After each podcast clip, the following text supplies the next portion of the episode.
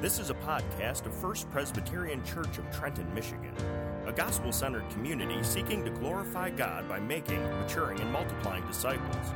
For more information, check out fpchurch.tv.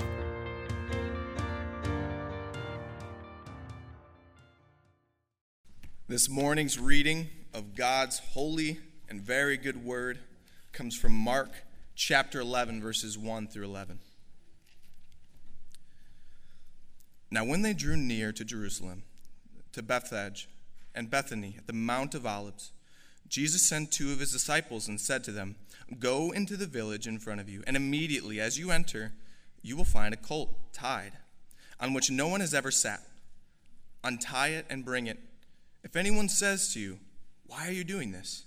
say, The Lord has need of it, and will send it back here immediately. And they went away and found a colt tied at a door outside in the street. And they untied it. And some of those standing there said to them, What are you doing untying the colt? And they told them what Jesus had said. And they let them go. And they brought the colt to Jesus and threw their cloaks on it. And he sat on it. And many spread their cloaks on the road, and others spread leafy branches that they had cut from the fields. And those who went before and those who followed were shouting, Hosanna! Blessed is he who comes in the name of the Lord. Blessed is the coming kingdom of our father David. Hosanna in the highest. And he entered Jerusalem and went into the temple. And when he had looked around at everything, as it was already late, he went out to Bethany with the twelve.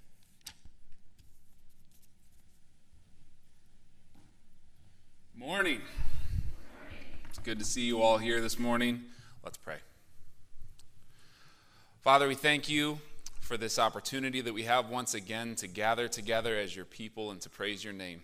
We thank you that you're a great God. We thank you that you have provided the way of salvation for us in Christ, and that is the reason that we're here. So I pray that today that you would continually bring our minds back to that truth, that you would encourage us, that you'd build us up, that you would help us to respond well to the gospel of Jesus Christ. Lord, we thank you that you care for us. We thank you that you provide for us constantly in every way. And Lord, we think today specifically of those who are in our congregation who are hurting, who are struggling. Lord, specifically, we pray for uh, Ed Thomas, who is dealing with a, a serious round with COVID. We pray that you would heal his body. We pray that you would be uh, with his family as they continue to pray for him. His wife Blanche, who's also dealing with COVID. We pray for Betty White, who's dealing with COVID. God, we pray that there would be healing in their bodies and comfort to their families. Lord, we pray these things. We bring our needs before you, knowing that there are so many others in this church who are struggling, whether it's physically or mentally, spiritually, emotionally. We bring these needs to you knowing that you are faithful to hear and you're faithful to walk with us through each of those situations. So we pray knowing that you will answer and that you have answered and that you are a good and gracious God. Lord, we pray for this morning as we're here to be reminded of what you've done for us, to be reminded of who you are. I pray for the preaching of the word that I wouldn't say anything apart from what you have planned for me to say. And God, I pray that your Holy Spirit would apply the word to our hearts, that you would encourage us, that you would draw us closer to you, that as we leave this place this morning, that we would be more in love with you than we were when we walked in. God, again, we pray that your name would be glorified, that you would be honored in everything that happens here this morning. In the precious name of Jesus, amen. So, if you know me, you know that I love The Lord of the Rings, and if you don't, you'll find it out soon enough. Uh, whether it's the books or the movies, I'm convinced it's one of the greatest stories ever told. And specifically in the books, there's a character that you meet early on, you get to spend some time with, whose name is Strider. When you first meet him, he's this kind of scruffy guy. You wouldn't think much of him. He's outdoorsy. You walk past him on the street, you may uh, not think anything of him, you may be a little intimidated. But as the story goes on, we find out that Strider is actually this noble and brave man, and he ends up with this uh, group of companions who he leads on a quest to destroy the evil ring of power. Later on in the book, we find out that Strider's real name is Aragorn. And Aragorn is the heir to the throne of men. And through this whole story, his companions have been, have been learning to love him and follow him. They get to the point where they would follow him anywhere. And this is before they even recognize who he really is. But now we know that he is the heir to the throne. And by the end of the story, he takes his rightful place. And it's at that point that his friends actually realize that the entire time that they've been following this guy, they've been with the king. That's a lot what Mark does in his gospel. Because Mark recognizes that all the things that Jesus did while he was on earth and his ministry and his miracles, there was a certain level of understanding that people could have, but they wouldn't fully understand what Jesus came to do and who he was until after the crucifixion and the resurrection. Now, we've been in the Gospel of Luke for the last several months, and we're going to come back to it, but for this week and for next week, we're going to take a pause in that and we're going to skip forward in the life of Christ. We do that because this is what we often know as Holy Week or the Passion Week. And we call it that not because this week is more holy or any more special in particular than any other week. In fact, every single Sunday that we gather is a celebration of the resurrection. You might hear people say around here, every Sunday is Easter Sunday, and that's absolutely true. Because the reason that we gather on Sundays is because that's the day that Jesus rose from the dead. That's the reason that we come together and worship. But we do think it's a good thing to slow down on this week and spend a little extra time looking at the last few days of Jesus' life. What did he do on his way to the cross and ultimately when he would, when he would rise? And today is Palm Sunday, as you know. As we just read, we read about how when Jesus came into Jerusalem, it was this celebration. And people would lay their coats down, they laid palm branches down because this was an entrance for a king. So the people had some kind of idea who Jesus was. They knew that he deserved extra honor, extra praise, but they didn't fully understand until after he completed what he came to do. Now, we are blessed because we live on this end of history where we have the completed scriptures. We know exactly who Jesus is, we know what he did. We have the Bible. And this is important because who we know Jesus to be is going to determine our actions. Who we know Jesus to be determines our actions. In this passage that, that Mark read for us just a minute ago, I see three major actions, and each action is taken based on the person or the people's knowledge of who Jesus is. And the first one we see is actually Jesus himself. So look with me, if you've got your Bibles, we're going to look at uh, verse 1 in Mark 11.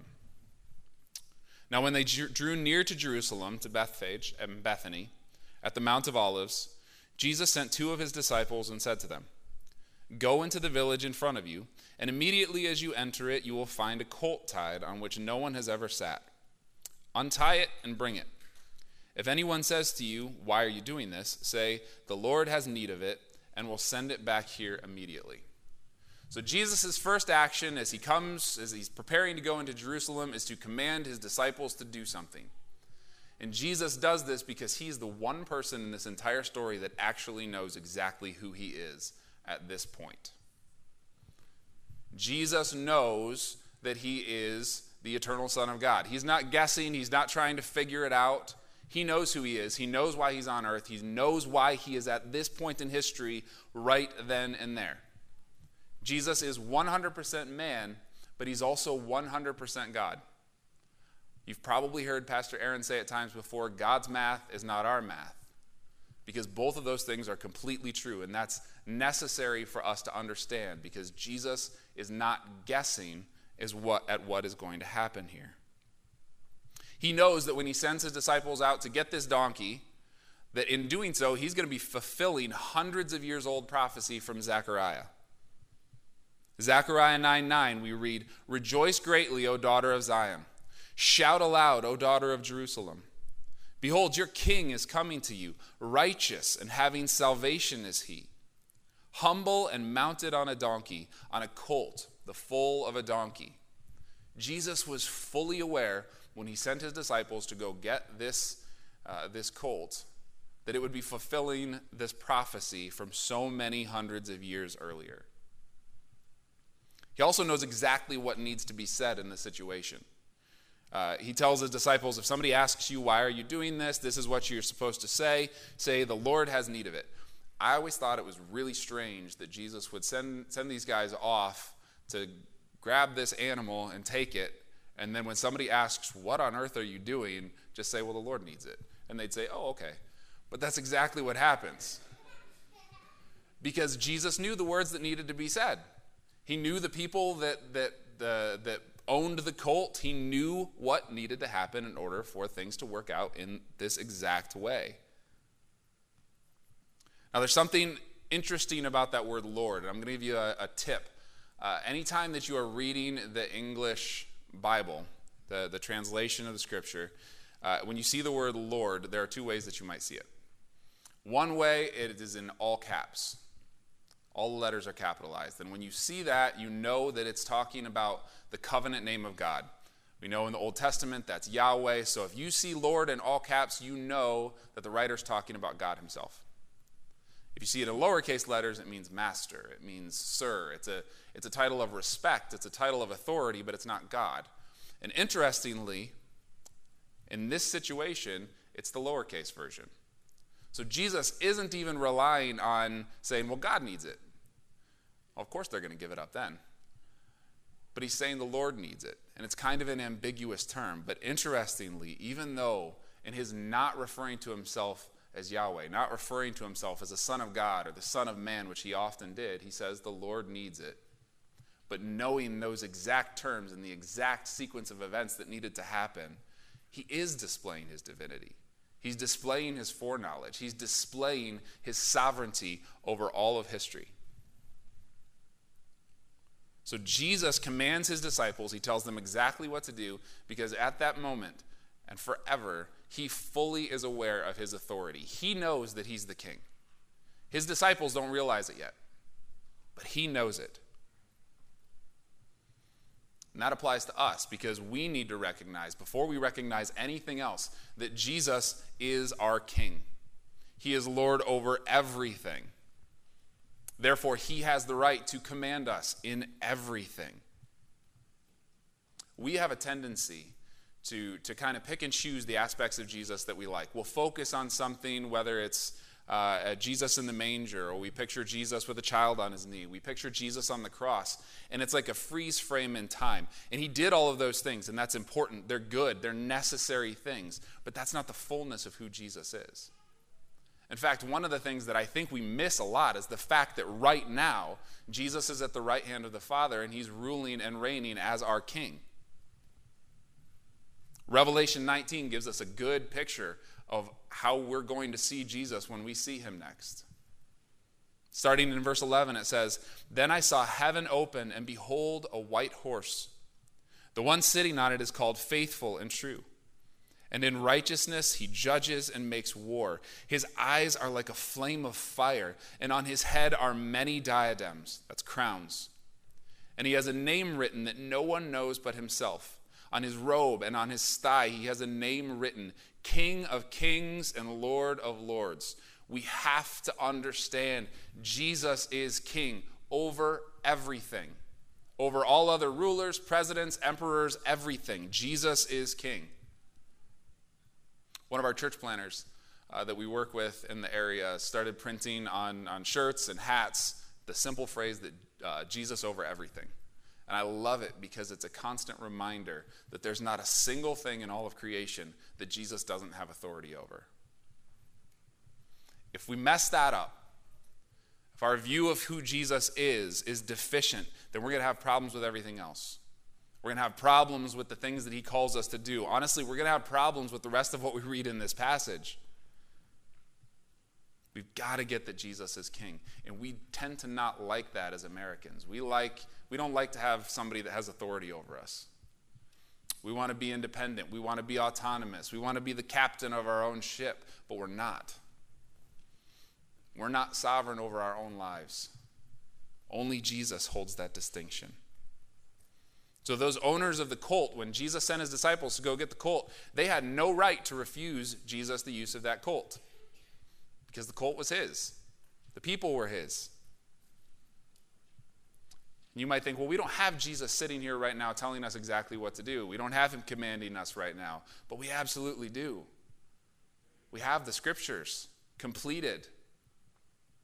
Westminster Shorter Catechism tells us in question three that what the word teaches us is what we are to believe concerning God and what duty God requires of man. It tells us everything that we're to believe and to do. So when we decide that we're going to disobey the scriptures, we're going to disregard what it says, we're not just disobeying some book, we're disobeying the sovereign command of our king. And just refusing to acknowledge that Jesus has authority doesn't make the authority go away. You can't just say, well, he's not my king. He is. Refusing to acknowledge his authority over us just makes us guilty of disobedience. So, do you recognize that Jesus is your king? Do you recognize that because he's your king, it means that he has absolute right to command everything about your life? Every detail. We've got to get that because who we know Jesus to be determines our actions, and he is our king. So the first action we see in this in this passage is that Jesus commands his followers out of an understanding that he's king, that he is sovereign. The second action we see is from the disciples. Let's pick up reading in verse 4. And they went away and found a colt tied at a door outside in the street, and they untied it. And some of those standing there said to them, What are you doing untying the colt? And they told them what Jesus had said, and they let them go. Jesus commands his disciples, and his disciples do what? They obey. They do exactly what Jesus said. And they find that everything works out exactly how Jesus said it would. But why did they obey? We already kind of talked about they don't understand the fullness of who Jesus is but they were committed to him. At this point, the disciples have spent these last years walking with Jesus. They heard him, they heard him preach, they heard him teach, they saw him do miracles. They spent time with him one on one. They knew who he was in that he was somebody who loved them and they loved him. He was their master and they recognized that. Just like we talked about Aragorn and his companions grew to love and trust him, the same thing happened with the disciples to the point where they didn't necessarily fully understand why Jesus told them to go get this colt. I don't know that Zechariah 9 9 popped up into their heads right in that minute and they said, Ah, I know what I'm doing. But they did it because they were committed to Jesus. He had proven that when he told them to do something, it was worth doing. So they did it. There's a, a theme that keeps coming up in the Gospel of Mark that scholars call the messianic secret. And I'm sure you've read the passages where Jesus will do a miracle uh, and he'll heal somebody or something like that, and then he tells them, Go and don't tell anyone what I've done for you. I don't know if you've ever looked at that and wondered, why on earth did he do that? And we never really get an explanation, but one, one thought, and I think it's a good one, is that Mark's trying to show us that Jesus knows his trajectory. He knows where he's going. He knows what he's going to do. But he also understands that as people watch him do these miracles and as people hear him preach, they're going to get part of it, but they're not going to fully understand the full extent of it until after the death and resurrection, the ascension, even the coming of the Holy Spirit. So he does the miracles, and it's basically saying, wait, you're going to really get this later. But in the moment, he requires obedience even if they don't fully understand. I am one of, I think, what's the majority of people who cannot solve a Rubik's Cube. I think they're frustrating and I've completely given up. So if I can get one side and then I'll just I'll show it to you like this and say, "Look, I did it." It's the red side. But one time, a few years back, I had a friend who actually understood how to do it. He sat me down and he handed me one and I had one and he told me each of the moves to do it, and I followed every move that he said, and by the end of it, I had completed a Rubik's Cube. That's the only time I've ever done it. And I didn't do it because I understood it, I did it because he was telling me what to do. And I trusted the guy who actually knew what he was talking about. Now I understand that there's algorithms to it, and there's actually a logical, mathematical sequence of events. It's math, so I understand why I don't like it. But I did what he said, and we got the desired results. I didn't really have to understand in that moment. That's for us. We are not always going to understand everything that we are called to do by our King. But we should know him enough and we should trust him enough that we do it. He has proven himself over and over to us. So the question is do we trust Jesus enough to obey him even when we don't fully understand or even when we don't fully agree? When Scripture tells us one thing to do and one way to believe, and the culture says something completely opposite, and they can make some pretty good arguments for things. Are we willing to stand on what our king says over what the pressure is from outside? Or even more personally, what about when there's something that you really want to do, a belief that you really hold, and then you find that what Jesus says goes against that? Are you willing to follow Jesus instead of what you want? Jesus said in John 14, If you love me, you will keep my commandments. And that's not a threat, it's just a true statement. If we love Jesus, we will keep his commandments. Obedience that honors God springs from a heart of love. It doesn't come out of coercion. It doesn't come out of obligation. It doesn't come out of a feeling of guilt. It comes out of love for our Savior and our King. So the question is do you love Jesus that much? Do you love him enough that you'll obey him even if you don't understand? If you can't say yes, or if you're at a point in life where you can't say yes, because we all go there where we're just not feeling it, the solution is to look more deeply at the gospel. We've talked about how Jesus is our king. He has absolute authority over us, to rule over us. But more than that, he is a king who humbled himself to the point of suffering and death He's a king who loved us that much that he would take on all of our sin, take on all of the, the penalty that we deserved so that we could live. He's not a king that's aloof and he's off in his castle doing his own thing, doesn't care about us. He's a king that loves us deeply and cares for us deeply. We quote Romans 5 a lot as our assurance of pardon, which says that God shows his love for us and that while we were still sinners, Christ died for us. He's our king, but he's our king that loves us. The disciples knew Jesus to a certain point and they obeyed him. They had limited information. Remember, they hadn't seen Jesus go to the cross for them yet. They hadn't seen the resurrection, but they still obeyed him. We know the rest of the story. We know what he's done. How much more readily should we obey him even than the disciples did? Knowing that Jesus is king should lead us to obedience, but knowing that Jesus is a king who loves us should lead us to heartfelt and grateful obedience. So Jesus commanded because he knew who he was. The disciples obeyed because they were committed to Jesus. And the third action is that of the crowds. Let's look at verse 7. And they brought the colt to Jesus and threw their cloaks on it and he sat on it. And many spread their cloaks on the road, and others spread leafy branches that they had cut from the fields. And those who went before and those who followed were shouting, Hosanna! Blessed is he who comes in the name of the Lord. Blessed is the coming kingdom of our father David. Hosanna in the highest. The crowds praise Jesus as he walks in. Now, we need a context of when this is happening. Jesus is entering Jerusalem during the Passover celebration. It's a feast. So it's a big deal. People have come from all around to come to Jerusalem to celebrate this feast. Think Mardi Gras without all the gross stuff. Okay? It is it's a great, it's a big deal. They're focused on these messianic themes, thinking of what God has promised that he would do for his people. And I also want you to remember Israel's history. They've been through all these ups and downs. So they hit a high point with King David and King Solomon, where they were a great nation. And then things started to deteriorate as they disobeyed God. It got to the point where the kingdom was split into two. Then it got into the point where they were all taken off into exile. It got to the point where there's always another nation that is over Israel, whether it's Assyria or Babylon or Persia, or finally now in Jesus' time it's Rome. They're always under somebody else.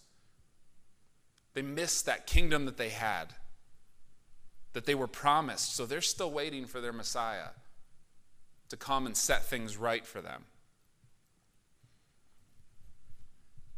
So as Jesus comes in and they're shouting Hosanna, they're actually quoting uh, and singing uh, a quote from Psalm 118. It's a psalm that they would have been very familiar with at this time. Uh, and it's, it says, Hosanna, blessed is he who comes in the name of the Lord. Hosanna is a word that simply means save us, or save us now.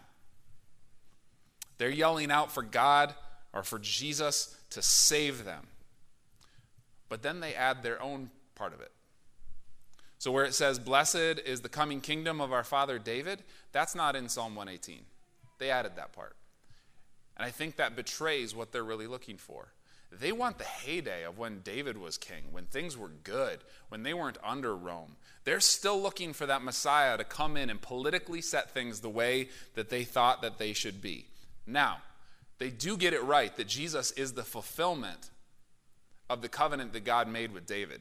He is the Davidic king. He is fulfilling that promise that God made to David all those years ago, but not necessarily in the way that they wanted it to be, that they thought it should be. See, they're praising God, they're praising Jesus in this moment because they're looking at him and expecting him to do something that they wanted him to do. They're looking at Jesus as this means to an end for them. But to that point, they praise him passionately because they think we're finally going to get what we've waited for for so long. But by the time we get to verse 11, it looks like the crowds have already dispersed. It's a short lived kind of thing. And then we, we know that just a few days later, the crowds are going to be shouting for the crucifixion of Jesus, not praising him anymore. He didn't do what we wanted him to do, so we're done with him. So, those crowds, when Jesus came in on Palm Sunday, they praised him. But they praised him for their own means. They praised him selfishly. In church, we do that. When we use Jesus, only when he benefits us. When something that Jesus says lines up with where we fit politically, man, we are all on Facebook and posting those quotes, and we're all about it. But when something that Jesus says in his word goes against what we believe, or when it means that we have to change our view on something, we're a lot quieter about that. Probably not posting it on Facebook.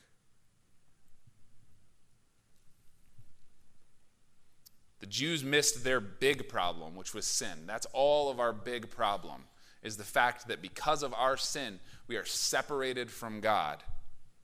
They missed their big problem for the sake of their immediate problem, which was politics. We can do that same thing. We can look at all the things around us and focus on those instead of looking at the real problem, which is sin. Jesus is not a tool for us to prove our point. Jesus is your King. He is our Savior, He is our God, and He is worthy to be praised no matter how you feel. Whether you disagree, whether you're feeling in love with Him, whether you are in that moment, at that time, feeling something, Jesus' worth and worthiness to be praised does not change.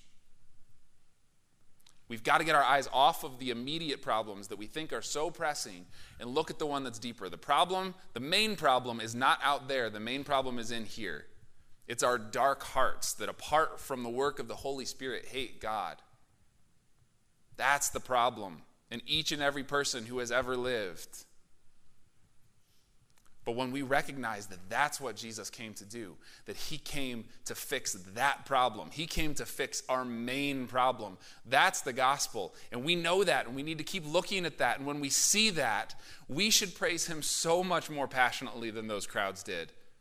They walked away after. We should keep praising him long after.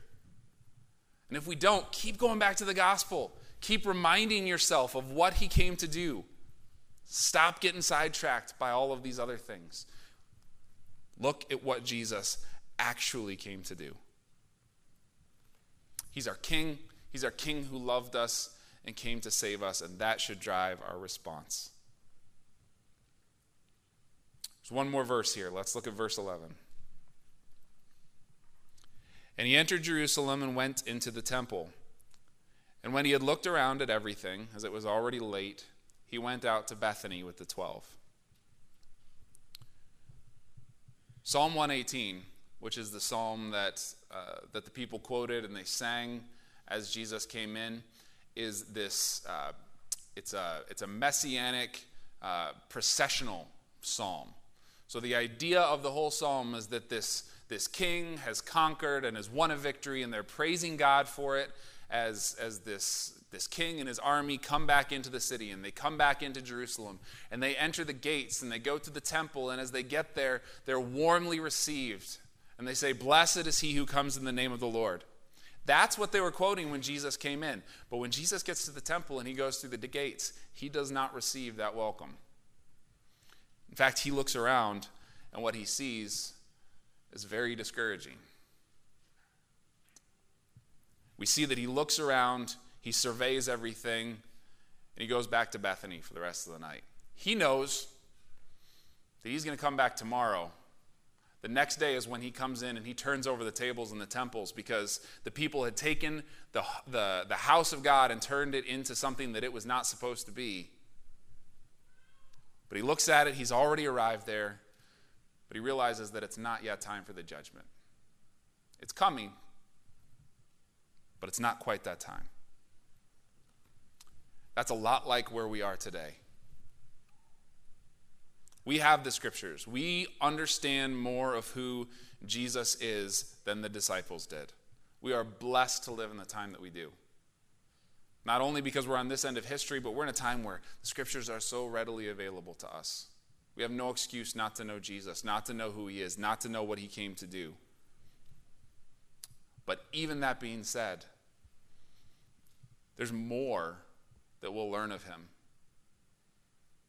When he comes back, when he sets things right because the reality is right now we're in this in between time where Jesus has ascended he's ruling and reigning but we look around and we see sin we see death we see suffering. How many shootings did we hear about in the last week? How many people have we known who have suffered from covid? Those things are discouraging and they cause us to look around and think if Jesus is reigning why is all of this happening 1 Corinthians tells us that now we see in a mirror dimly, but then face to face. Now we know in part, but then we'll know fully, even as we've been fully known. We've got more of the story than the disciples did, but we're still waiting to see exactly how Jesus works it all out. We're still waiting to see the fullness of his kingdom. No, church, Jesus is reigning. He's ruling over us, he's ruling over the world. But as we look around, as we get frustrated with the sin and the struggle, know that Scripture talks even to that. In Hebrews 2, it says that in putting everything in subjection to him, him is Jesus, he left nothing outside his control. At present, we do not yet see everything in subjection to him. But we see him who for a little while was made lower than the angels, namely Jesus crowned with glory and honor because of the suffering of death, so that by the grace of God he might taste death, death for everyone. We know that Jesus came. We know that he died. We know that he rose again. We know that he is at the right hand of the Father, where he is ruling and reigning as our king. But we know that one day we will see everything in subjection to him.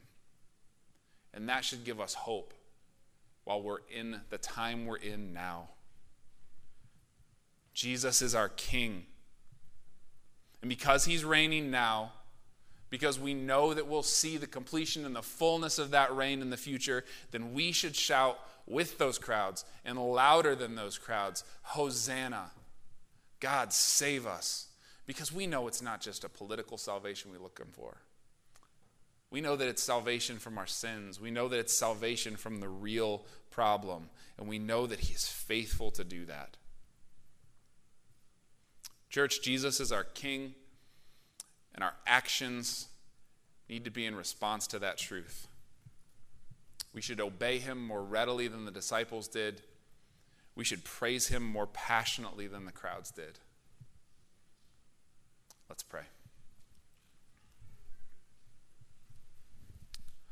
Lord, we thank you for your word. We thank you that we live in this time where we can see how much you love us. We see so much of the story of redemption that you've worked out for your glory and for our good. We see that though we are so undeserving, you loved us and you save us. You invite us into your kingdom.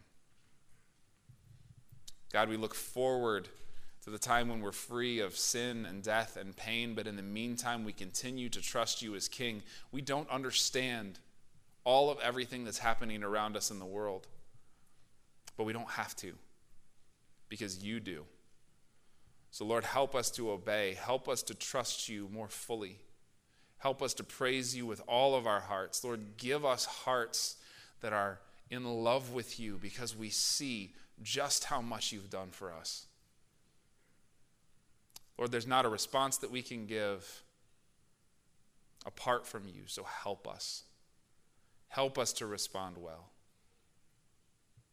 Lord, we ask these things knowing that you're faithful to fulfill your word. We trust you. We thank you.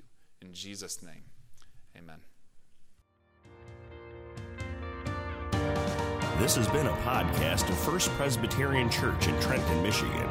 For more information, please visit us online at fpchurch.tv.